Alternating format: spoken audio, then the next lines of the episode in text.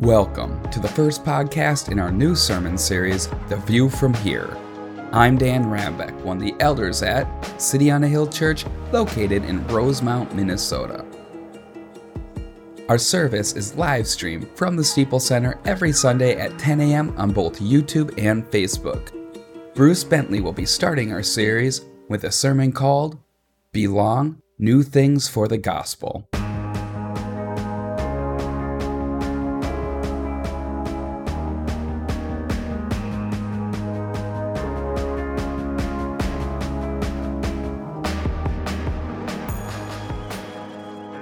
Twenty twenty one. Everybody's you know very optimistic. We finally flushed 2020 away. It's out of our system, and and we're looking forward to better things in 2021. And we all hope that we do see better things, and happier things, and healthier uh, situations for all of us.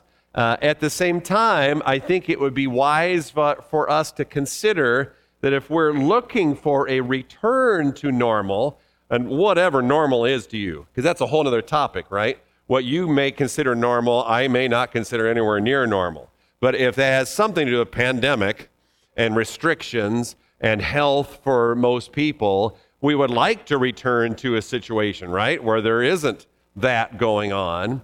Uh, and maybe and hopefully that is the case in 2021. But if, if your mindset is going backwards to return to whatever I think normal is, a lot of people are saying, a lot of experts and pundits and, and people that are evaluating culture, a lot of people are saying there's not a return to normal, okay? Uh, and look at it. Just look at what's, what 2020 did as far as the changes it brought to society as a whole in different areas or different spheres that we operate or that we work in. Many larger companies uh, that were fearful that if we let people work at home, then productivity goes down, have discovered the exact opposite. Productivity was just fine, if not increasing, when people work at home. So the way that a lot of us work is going to look different in 2021 It already is. School districts, faculty members, people that are working, uh, even in our 196 district right here, uh, uh, have had to adapt. And wherever you're at, if you've got kids in school, you've had to adapt to whether it's hybrid or distance, online learning, whatever. And there's certainly been bumps in the road in that, but we've had to make the best of it. Going forward, we don't know what it's going to look like, but I don't think it's going to look exactly like whatever we had in the past. Online business, healthcare practices, uh, having a someone to call when you're sick instead of running to the clinic. Uh, and even hospitals are getting more aggressive in trying to troubleshoot and sending uh, a nurse practitioner or an RN to your home instead of running into the hospital or wherever. Uh, the way healthcare functions in that way is looking different. Uh, there's probably a lot of good things that are involved in those changes. Um, uh, furthermore, our excessive internet gluttony, uh, the way that we constantly consume stuff on the internet, Good, bad, probably a lot of bad, uh, but maybe some good in the way that we use the internet, as long as it's not using us, and not only in the way that we buy, but also the way that we connect with other people. Uh, we could point out a lot of things that probably aren't so good in that, but things have changed. So we're not going to go backwards to the way that we bought and sold and traded and used and connected. We're just going to go forward, whatever that looks like. Uh, and I believe 2021 is going to be kind of a watershed moment for the church. Our church, City on a Hill, and maybe probably most churches in the way that we do ministry. There's no, I don't think there's going to be any return to whatever we thought was normal in the way that we did programs and ministries and Bible studies, the way that we related to each other. I think it's only going forward, just the way that we measured uh, the way that churches grew or the way that churches didn't grow. Uh, all that is changing because of so many people engaging only online. And even if the pandemic lifts or when it lifts, uh, we don't expect to see that changing, or at least going back to the way we, we, uh, we used to do church or church ministries. all these changes, massive changes, are coming. So if there's no, if I'm correct in what I'm saying, there's no return to normal, whatever normal is, what are we going to? And that's the big mystery, right? That's the big question mark as we enter 2020. What is around, just around the corner? So as we begin this year, January 3rd, new year, we've got a new little series going on here, a little mini series, three different Sundays. And you see the title on the screen, it's The View from Here. And what we're going to engage in, I think, is important for us, especially at this time of year and also at this watershed kind of critical moment that we have. So, what does this title mean? Uh, if you are if you're really old, you remember when you had to go somewhere in the car that you've never been before. You had to actually get out the phone book and find an address or get out the map, like the map that nobody can fold, and you'd lay it out and you'd draw out, you know, directions or write out directions in order to find someplace. Hardly anybody remembers doing that anymore. And then there was this weird in between time between writing stuff out and what, you know, everybody's got a smartphone, has got a GPS, right, attached to that. And then we just, you enter in the address and voila, you know, it, there's the, the pretty picture map and you get there. So in the middle, if you remember, uh, anybody remember Garmin's and TomToms? Okay, so I remember that phase of trying to find an address I didn't own a Garmin, but I remember being with people who had a Garmin that had to be connected to their computer. They had to remember to update it before they left home. And then they'd put it in their car on the cup holder. And then you see this little screen, right, of where you hope that you are. And you hope it updated accurately so you don't wind up in a gravel road in the middle of nowhere, which also happened a few times because Garmin wasn't correct in the left turn, right turn stuff. That was a phase uh, that we, you know, most of us went through trying to go somewhere find something. Uh, that ir- irritated me to no end, which is the main reason I don't want to spend money on a Garmin. Because all you saw, even though it was, you know, well, in addition to that, it was uh, in, not all that uh, accurate most of the time, but all you saw was a little screen in front of you with that little dot or arrow where you were at, and you didn't have the big picture, the map in your mind when you saw that. You had to kind of blindly trust that Garmin was taking you in the right direction. And it always annoyed me. Now, I know some of us are directionally challenged. I know a few people very well that would fall into that category. But I know I, I, I want to see the big picture. I want to see the map. Even now, I put in an address on my phone, even someplace locally here in town. I still want to see the big picture because, like, oh, yeah, I know where I'm going. I'm going north here and I'm going east here. And, and then I can put in the address and feel like I'm okay now because I've got the bigger picture in mind. So I don't know if you're like that, if you're like me and, and liking, uh, if you like or prefer to know the big picture. But that is very similar to what we're doing in these three weeks. So much of the time when we talk, when I preach, and I bring up different topics or subjects, issues related to church and church ministry, all we have is a little screen in front of us. And all you have is a little blip when I bring something up.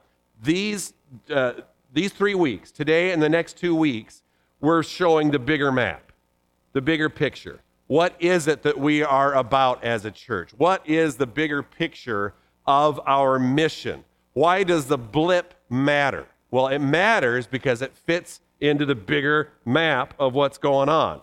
Uh, so hopefully that's clicking with you. So I'm going to show you on the screen here what is it that when we talk about our mission, over 10 years ago, the people that joined me in talking about and dreaming about and praying about starting a new church, we spent a lot of time talking about what is our mission, what makes City on a Hill unique and different, and not just any old place or any old church. So we landed on those three things that you see in front of you. What we're doing in this little mini series is dividing that up in three different ways.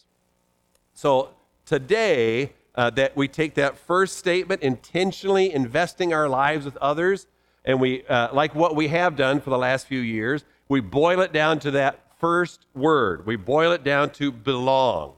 Now, uh, we'll have somebody else next Sunday talk about believe, and then the third Sunday we'll focus on become. Now, believe and become, if you've been in a church for a while, uh, when we talk about the gospel, we talk about Jesus being the center, the focus um, of what we do and why we do it. And then we talk about becoming and discipleship and fellowship and following Christ. If you've been in the church for a while, those two topics you're probably the most familiar with, or they resonate, or maybe that's clearer to you. The first one is more unique to City on a Hill. It's how we look at the way that we function and the way that we look outward. And that idea of belong probably is the, um, is the hardest to grasp of the three, which is why I wanted to do it. And, it, and the other reason I want to do belong is I'm the most jazzed about it right now, especially right now when a whole lot of people, and a lot of people I see online, a lot of pastors, a lot of church experts, um, there's a lot of wringing of hands right now. Because things have changed and we don't know what we're about to step into, you can look at it pessimistically. You can look at it like, oh man, I, I long for the good old days, right? Or, or you can look ahead by faith and say, we've got brand new opportunities as a church in the way that we live, in the way that we function, in the way that we pray, in the way that we seek to be a part of what God is doing right now. I'm that kind of guy. I'm, I'm landing on the optimistic side. I'm landing on the place where we have a whole new world in front of us that we have the opportunity to embrace. So that's the one that jazzes me up. Um, the, these three aspects that we're going to look at this morning and what it means to belong are right there in front of you. So we're going to talk about what it is to belong or new. Okay, we'll land on that word. How it is that we belong or to know. And then thirdly, where it is that we belong or what does it mean to actually go. Okay? Those three things new, know, and go. That's what we're going to develop this morning when it comes down to belong and what belong means for us as a church. So we're going to jump into that first one new. Uh, I love, just as a way introduction, this first point, I love the book of Isaiah. We have, I don't know if you've noticed, if you've been here or watching online the last few weeks, there have been a lot of times we've been in the book of Isaiah. It's a long book, it's an original Testament book, so it's a prophetic book. Isaiah had this long ministry that God called him into. He spoke on behalf of God during the reign of four different kings of Judah at the time. So he saw a lot going on. And in particular, he was a prophet or a minister of God during a time where things were getting progressively harder and worse for the nation. Okay? the, the, the outlook for the people was getting darker and darker. And there's also these passages in, in Isaiah in different places during Advent that we jump back to and we read of the prophet speaking ahead, uh, prophesying about someone to come in the darkness, even to bring a whole new light. I love the book. It's so deep and it's so rich. And what we're going to look at this morning helps us to understand this how God is a God of new things, not of old things, but of new things. One of the, the most exciting parts of the book of Isaiah is this, you know, chapter 40 and forward, where even though things are getting dark, uh, e- even though they're complicated, even though there are issues that the people face and they're not really, you know, stepping up to it, all these things that are going on, God is continuing to say, if you think you've seen it all, you ain't seen nothing yet. And that's what excites me most, uh, even today, as we look at what Isaiah spoke of centuries ago. God is still speaking through Isaiah to us today about how God has not changed. God is still a God of new things. So, Isaiah, we'll just get a, a, a picture, a taste of that this morning from chapter 42. Let's read those verses. Thus says God the Lord, who created the heavens and stretched them out, who spread out the earth and what comes from it, who gives breath to the people on it and spirit to those who walk in it. I am the Lord. I have called you in righteousness. I will take you by the hand and keep you. I will give you as a covenant for the people, a light for the nations, to open the eyes that are blind, to bring out the prisoners from the dungeon, from the prison, those who sit in darkness. I am the Lord. That is my name. My glory I give to no other, nor my praise to carved idols. Behold, the former things have come to pass, and new things I now declare. Before they spring forth, I tell you of them. Striking, massive things that God is saying through Isaiah that he is about to do. If you've been in prison, then I'm going to break you out. If you have been locked up in a dungeon, not just physically, but especially spiritually, if your heart is dead, if you've been cut off from God, all of these despairing kind of situations that just bring about more and more darkness, God is saying, I am going to blow you away with something new, with the light that's going to come, with what I declare. So if you think the former things are pretty great, just wait until what happens next. Uh, Isaiah 42, it just keeps, I, I would encourage you to take out your Bible later today and read from Isaiah 42 forward and get a taste of the passion of God.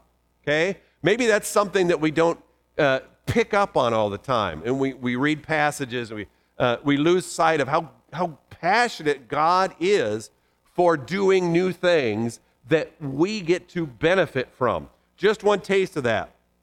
Isaiah 42 let me jump into um, verse 14. Uh, God says through Isaiah, For a long time I have held my peace, I have kept still and restrained myself. Now I will cry out like a woman in labor. I will gasp and pant. I will lay waste the mountains and hills and dry up all their vegetation. I will turn the rivers into islands and dry up the pools, and I will lead the blind in a way they do not know.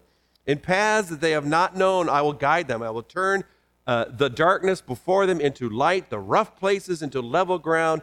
These are the things I do, and I do not forsake them. Did you hear what who God compares himself to? A woman in labor giving birth. Up until now, I've been quiet. And you've noticed that, right? The people of Israel, we've longed to hear from you, and we haven't heard. Okay, God acknowledges that. You haven't heard from me and I'm going to be screaming like a woman giving birth. I mean, that's, that's kind of earthy. That's kind of, does God talk like that? Yes, God talks like that. I am going to cry out. This is massive. Pay attention. That's what he's saying to us today in 2021. Pay attention to what is about to happen. I'm crying out. Listen, respond to what is new that God is about to do. Now, that's original testament, that's many centuries before the time of Christ.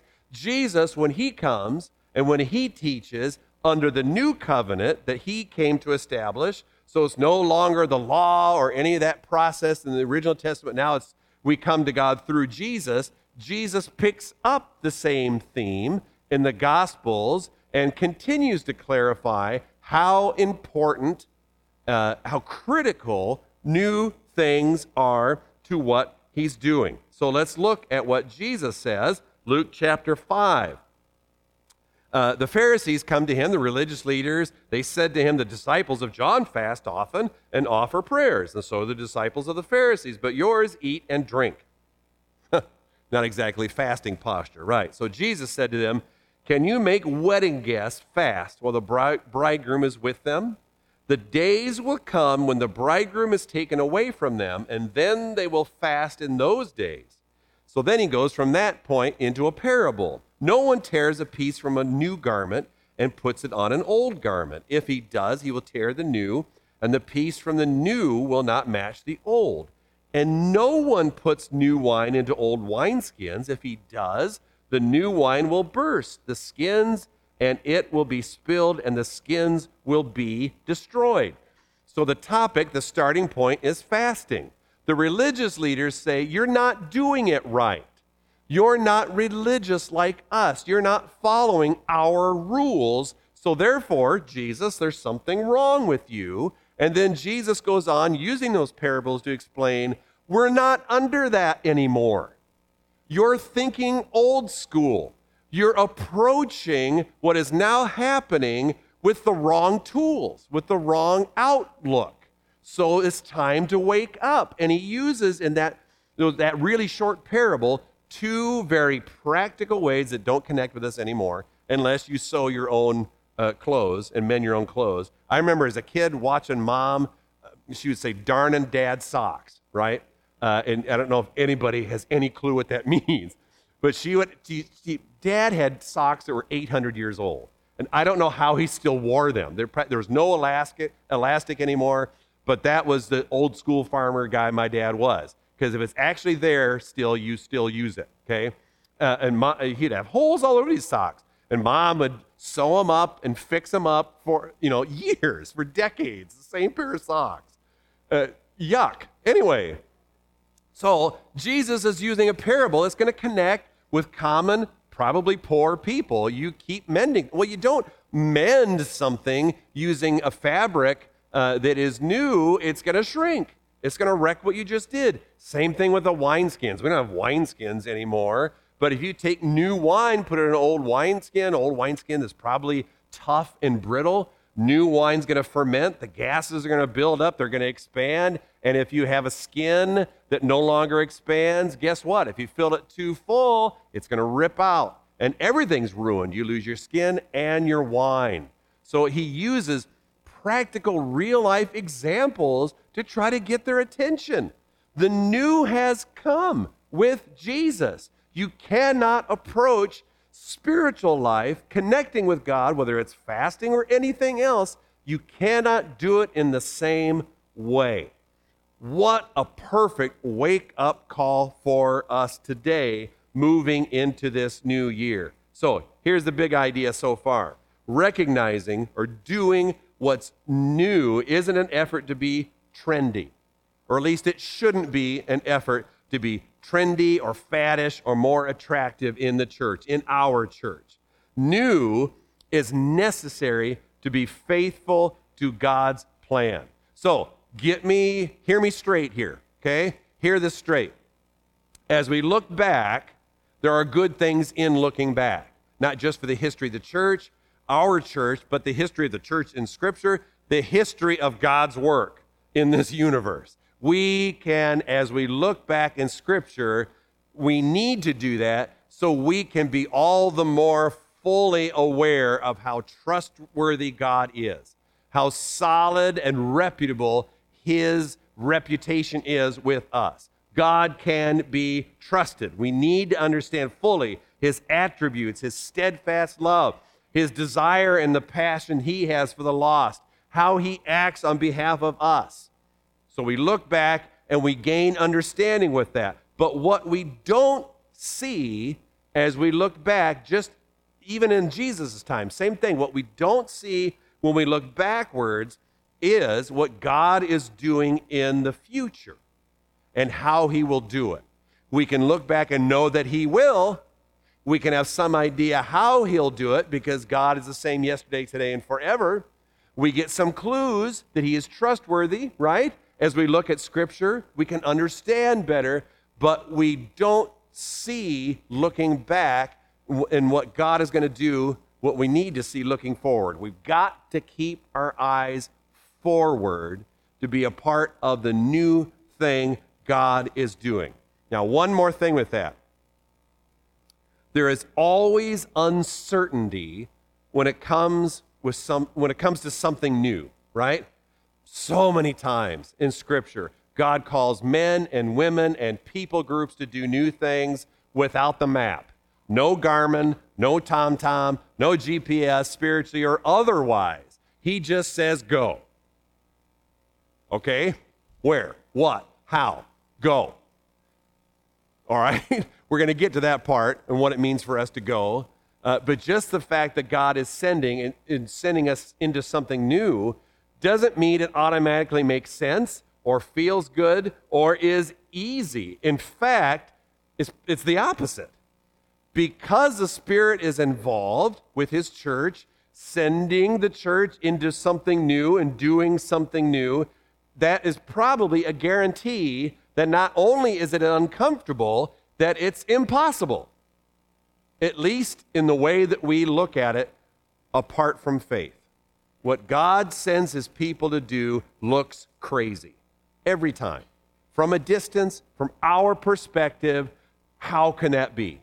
What are you calling us to? I don't like that because I'm uncomfortable. I'm uneasy with what you're saying, God. That is exactly what God does, and we have centuries of history to show it and to prove it. So if we're looking ahead and we're uneasy and uncertain, we're in the right place. If we are stepping into that, I'm not saying unwise or foolish stuff. I hope you're hearing me, hearing me correctly. God always calls his people into the unknown, into new things. It's been a tough year. We've had testing, we've had challenges, but look at what God has done already, even in recent history, with our church. He's already doing new things, and as a church, we've had to step into it. That's the, that's the issue with, with all of our churches right now. All of a sudden, we can't meet publicly. You have to go online. That's thrown a wrench into what we normally do. And I don't like it, and no one else liked it. But you know what? as City on a Hill, as a church, are, you have stepped up. We've had volunteers stepping up into the unknown. And even though it takes more time and it's complicated and you got to learn new things, we've done that. And you've supported that. And it's even though it's complicated and tricky, I believe that we're still on the same page with where we're moving forward. So I am encouraged by what is happening right now. I think our church is stepping up. And all that to say this if we are on the same page, if we are continuing to follow our, follow our mission, and if God is a God of new things, then this year is going to push us even further into the new. Uh, we've stepped up the challenges so far. That's awesome. That's excellent. I'd pat you all on the back right now, but I can't physically do that but that's, that's a good thing. What will God have us do next that is new if we're faithful in responding to Him? Man, this is the opportunity for us to go boldly into whatever that is that God has for us. So, there is something out there, the new normal, whatever normal is, however define that. Uh, so, what is the potential? What is it that's going on? And how do we step into that? That's where this second idea with belong comes from. Uh, I think I jumped too far ahead there. There it is. So, how it is, that idea, that word know. So, belong, as we defined it, it really means growing and developing our neighborhood cultural intelligence. Okay? Neighborhood cultural intelligence. How is it that we come to know the culture around us? And how does our knowing, our, our, our growing knowledge of our neighbors, of our friends around us, how does that shape and direct our belong efforts? The prime example of what that means is what Paul does in the city of Athens. So we'll jump into that briefly. Acts chapter 17. Paul's got time to spare. He is in this, the ancient city of Athens. He is alone, for all we know. He is the one Christ follower, the one Christian, the one believer in this entire city. So, some principles uh, that are basic observation things to what Paul does as we look at this real briefly here this morning. He made good use of his time. And this goes back to the cultural intelligence that we've got to be doing. Paul shows up, he doesn't hide away from the pagans and the altars and the temples. Like, oh, bad, bad people. I'm going to stay over here away from the bad pagans. He doesn't do that. He engages. He gets into the marketplace of Athens. He walks where other people walk. He sees what they're doing. He takes it in. He is fully immersed in what's going on in Athens. He reasons with people. He begins talking with them. He learns more. He's not, I don't think the passage is saying he argues with them, trying to defeat them in, in some kind of a me versus you sense. He's getting to know them. He's trying to understand them. That's uh, the idea of reasoning with the people. He perceives or he picks up on cultural trends. So in, he's, he's making notes. He's, he's seeing and hearing things. He's making notes of what's going on. And then he finds a way to connect his message, the message of the good news of Jesus Christ, in a way that is understandable, in a way that people at least you know can hear and they can begin a conversation. Uh, so, what does the passage say? So, so Paul, standing in the midst of the Areopagus, said, "Men of Athens, I perceive that in every way you are very religious. For as I passed along and observed the objects of your worship, I found also an altar with this inscription To the unknown God. What therefore you worship as unknown, this I proclaim to you. And the rest of the story follows on there in Acts chapter 17 as far as what it is that Paul proclaims. And he doesn't pull punches, he gets directly into the gospel, but he begins in a point where here's something that we share in we share it's a shared value that you guys have. You don't have any idea who jesus is. I know him. I perceived that you're aware that there's an unknown god that you want to cover all your bases there's gods everywhere in the in the greek pantheon right and uh, even an un, there's probably one more we don't even know the name of to the unknown god so paul uses that as a launching pad to get the, the conversation going. You're religious, I have a religion, and I perceive that you're aware that there's something else that we don't know, and you openly admit you don't know. So, what you don't know, allow me to tell you about. It's what a beautiful way to begin a conversation that he uses that didn't happen like that, but as he spent time with people, as he perceived, as he reasoned, he begins to put together this is a starting point for the gospel as I relate to other people. It's not a slam door, he opens the door to a whole new conversation with people. Big idea. We need to find a new starting point to really know and connect with other people in our culture today. What I find when I talk to people all the time, people are not against Christianity, they're not against church, they're not against worship services, even though they don't go to them. Uh, they're not against them. They just don't see the point of, uh, of, of Christianity, of you know, why would we get up and go to church on Sunday morning like what, what you guys did and those who are watching what you're doing uh, online? What is the point of that? Well, we need to learn how to come to a point where we can start sharing ideas and explaining, I have a point to this. And let's talk about what the point is. You see in italics there, what do your neighbors value the most? We did a little exercise just, just over a year ago as a church. Some of you are here this morning, were a part of that exercise.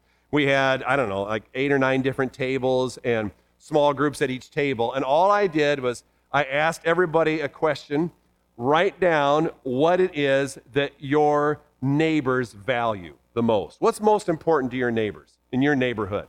And we spent a few minutes writing things down.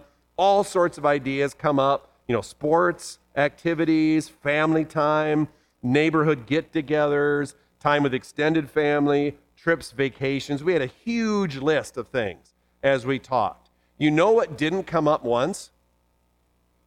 Church. Not once. I can't remember how 50, 60 people of us in that room. Now, you'd think we might even have a built in bias, right? Because it's church people talking. like somebody might bring that up. Not once when we talked. There, it, it used to be a generation, maybe now two generations ago, some, somebody who starts a family, you know, buys a house, or, or somebody who moves into town, just a generation or two ago, one of the first things you did was find a church to go to.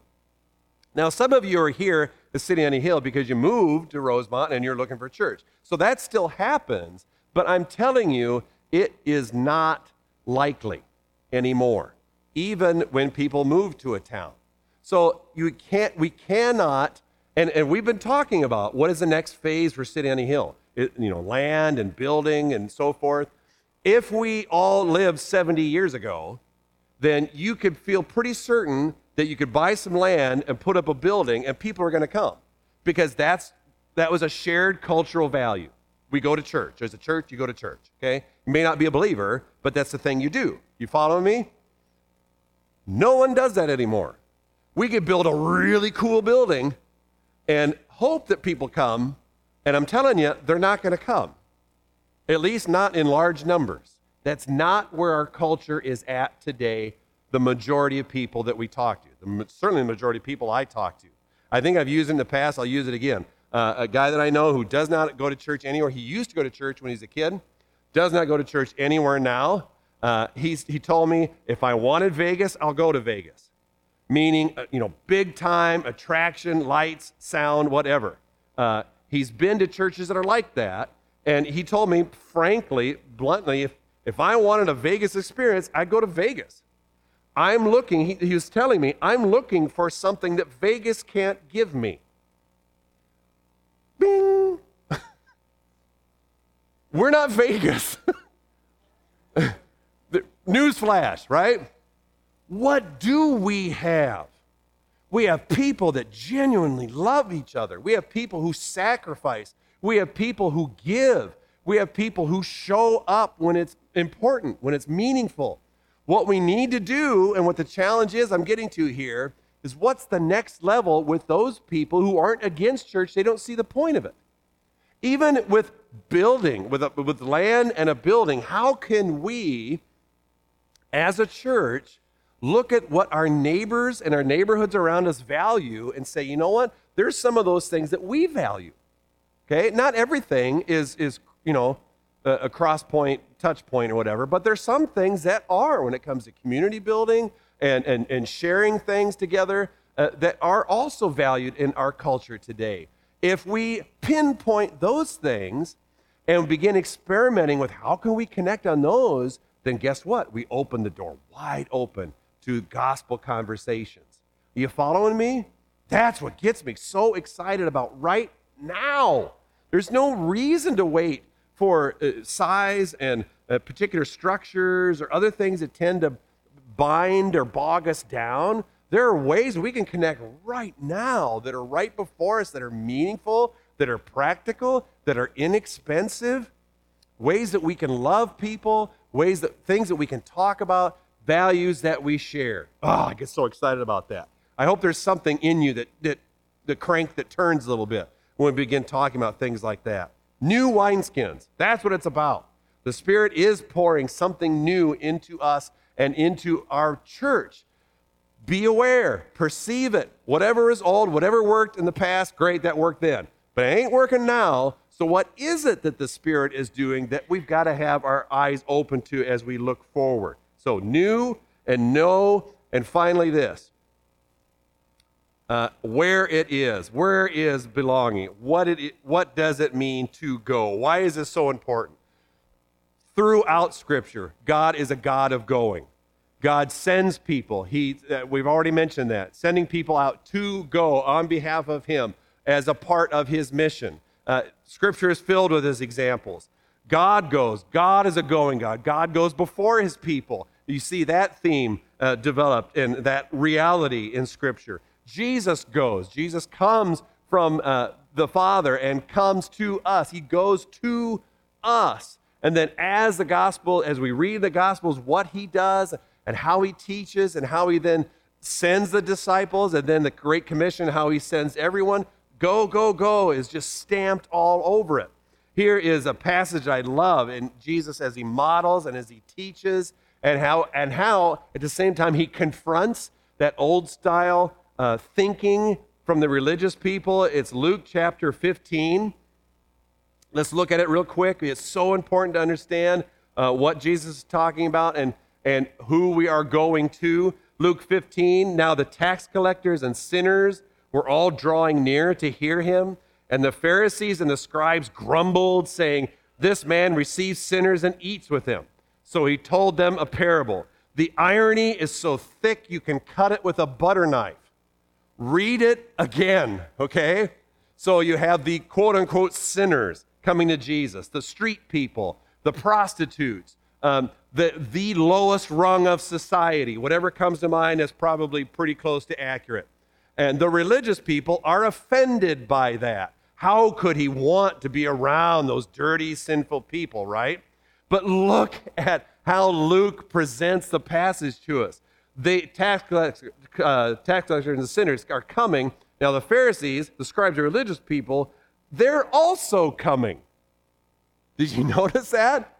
They're, look, that's the irony of it. They, they look at the distance and see the sinful people coming, and then they join them, still thinking that we're better than them, yet they're all coming, whether you think you're sinful or righteous, righteous they're all coming to Jesus. Now, when Luke speaks, okay, of sinners, he's not talking about the Pharisees, but the way Jesus and the way that the gospel comes out and comes forward out of this passage, we begin to realize whether you think you're one of them or whether you think you're not one of them, we all realize we are part of the sinner crowd. And then what does Jesus do? So he told them this parable. He goes on to say, What man of you, having a hundred sheep, if he has lost one of them, does not leave the 99 in the open country and go after the one that is lost until he finds it? And when he has found it, he lays it on his shoulders, rejoicing. When he comes home, he calls together his friends and his neighbors, saying to them, Rejoice with me, for I have found my sheep that was lost. Just so, I tell you, there will be more joy in heaven over one sinner who repents than over 99 righteous persons who need no repentance. Without the gospel, you could be the Pharisee and say, I'm one of the 99, I don't need you. But when the gospel comes home, if you have ears to hear, you begin seeing yourself as that one. The focus isn't on the 99, how are they righteous, are they saved or not. That's not the point of the parable. To understand a parable, you got to understand the immediate impact. And where the gospel speaks is, I'm the one. And Jesus came for me and dropped everything. And not only does he go and find me, what does he do? He loves me. He puts me on his shoulders. He carries me back. He rejoices. He says to all his friends, This one was lost. Now look, he's mine. She's mine. I welcome you home in my arms. That's Jesus. That's the gospel for us. Jesus goes and to grab us and find us. As we sang earlier, Jesus is a friend of sinners. Anybody remember that old song? It's a really old one. And I asked Jeremiah to pull it out and dust it off because it's so true. And if Jesus does that for us, will you respond? Will you consider responding in like manner because of the gospel changing us?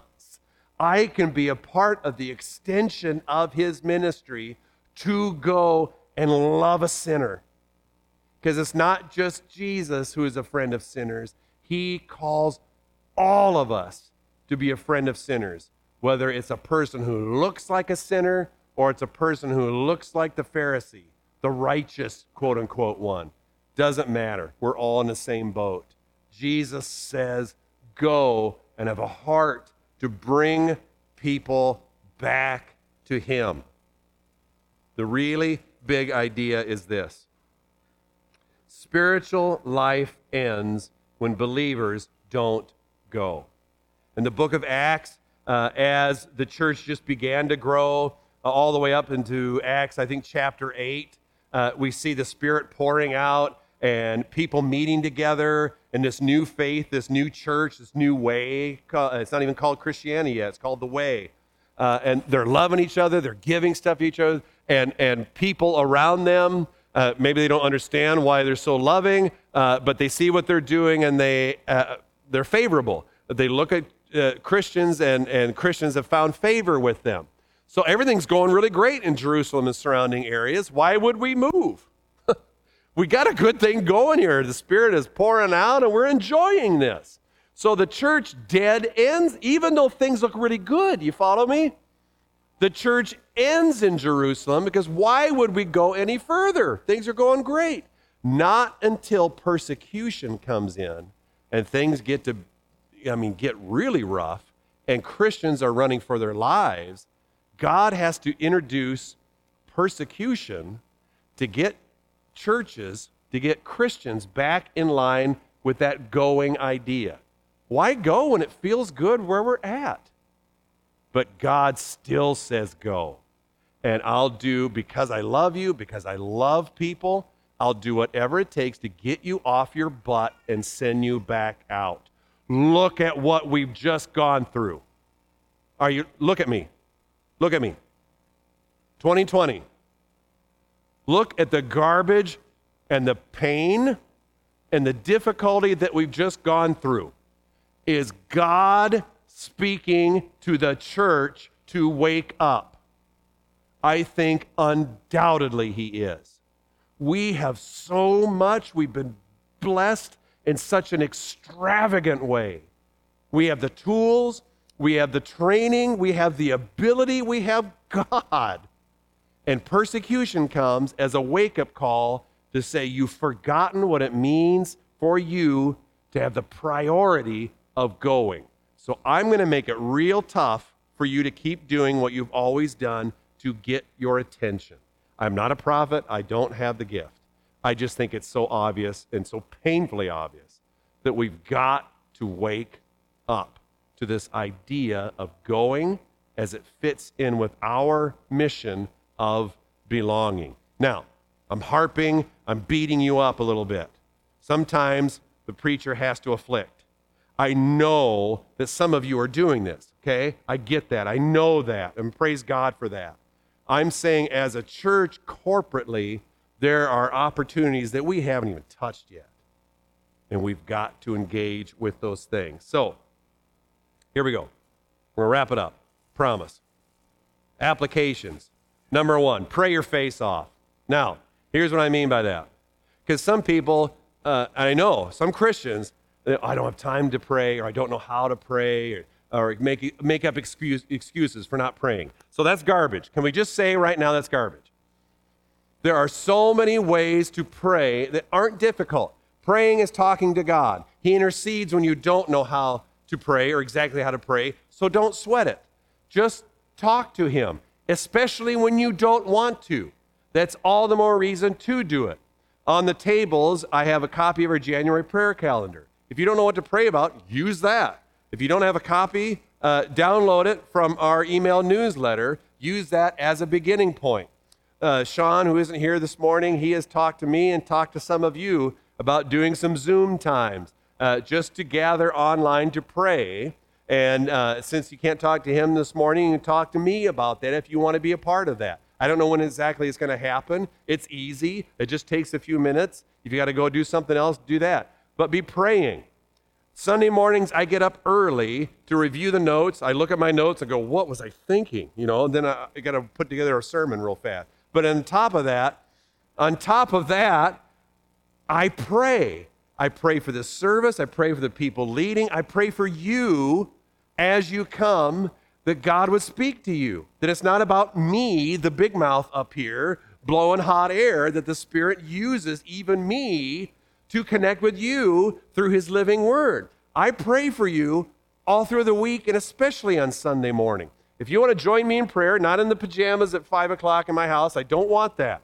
But if you in your house want to pray before church, then do that. Set the alarm, get up a little bit earlier, get the coffee going, and just be praying for our church and that God would use even me for something greater, for his greater purposes.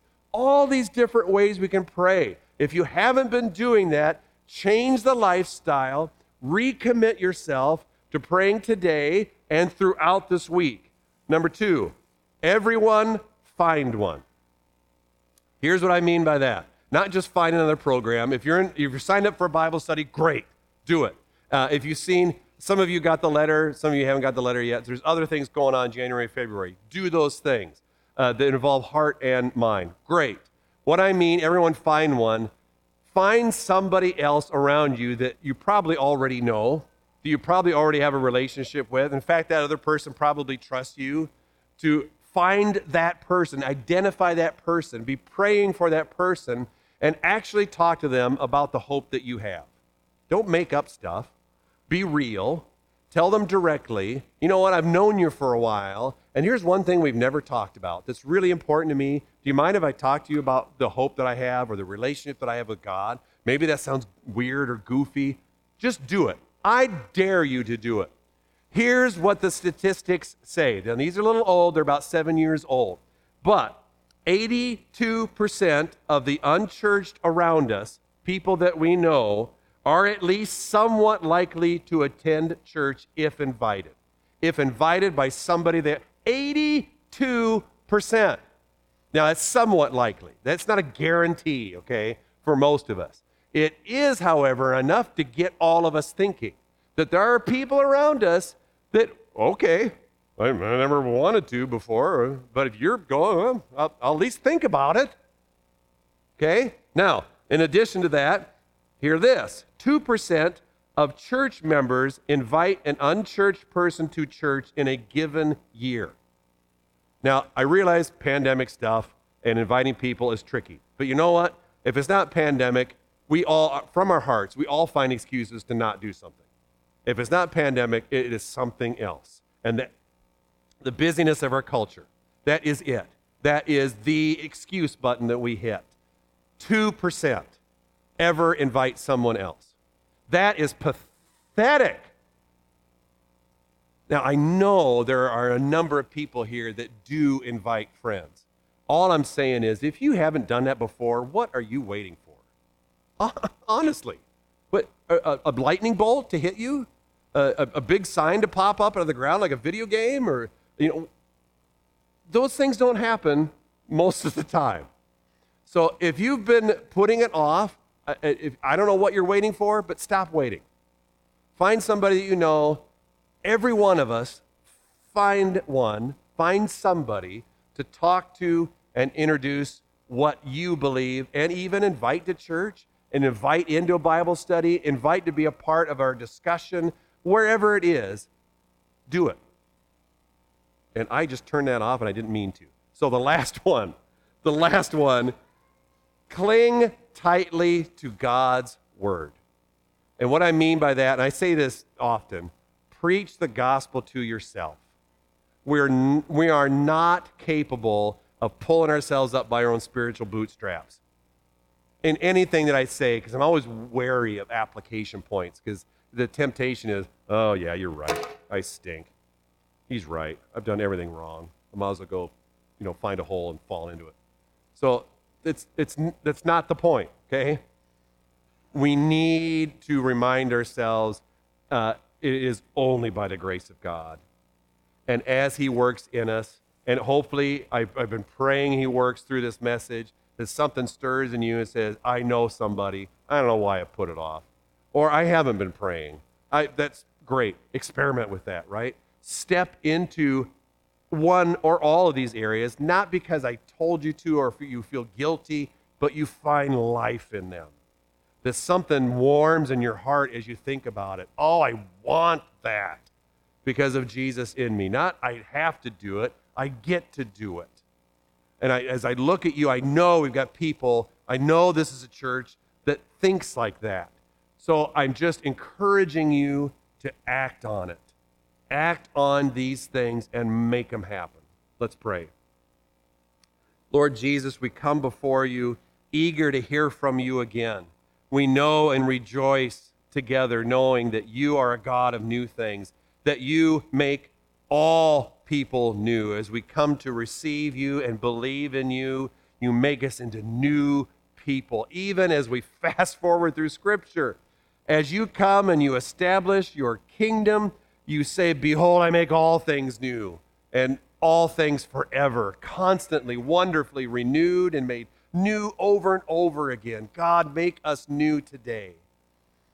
Remind us and revive us and refresh our thinking and bring our cold uh, hearts to, to fleshy life and make us beat again. Our hearts beat with a, with a passion that looks like yours for the people around us, to cry out, to love out, to act out in ways that honor you, that bring all the attention and focus to glorify a God who left everything behind to come and find us and bring us home.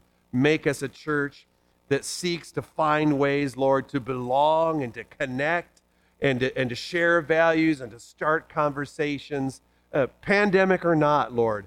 Do that new thing through us so your gospel will go out and we'll find and, and, and seek people ourselves who, who will come to know you and love you and also seek to follow you. Lord Jesus, do that new thing in us and around us and through us so that God can be praised. In Jesus' name, amen.